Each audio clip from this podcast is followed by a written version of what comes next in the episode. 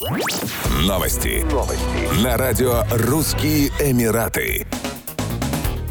Дубае запустили новый способ получения водительских прав. Воспользоваться золотым шансом могут иностранцы, оформившие на родине водительские права, которые не подпадают под правила автоматического обмена. В числе таких иностранцев граждане России, которые должны брать уроки вождения и сдавать экзамены, чтобы получить водительские права в Дубае. Затраты при этом могут достигать 20 тысяч дирхамов. Золотой шанс – это возможность, уплатив сбор в размере 2200 дирхамов, сдать экзамен, как теоретический, так и практический, без подготовки подготовки. Тем, кто не сможет сдать экзамен с первого раза, предстоит взять серию уроков вождения для допуска к следующему. Автоматически обменять национальные водительские права на водительское удостоверение в Дубае могут граждане ряда стран, включая США, страны Европы, Китай, Японию и Украину.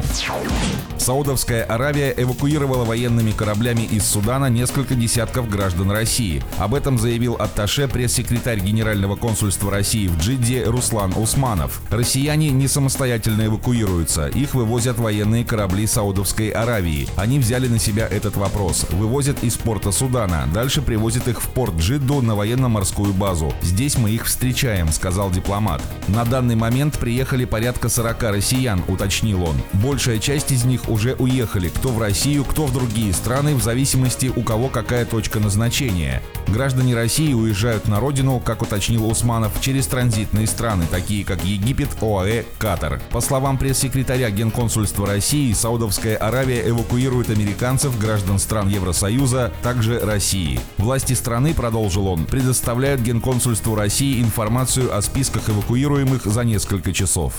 Еще больше новостей читайте на сайте RussianEmirates.com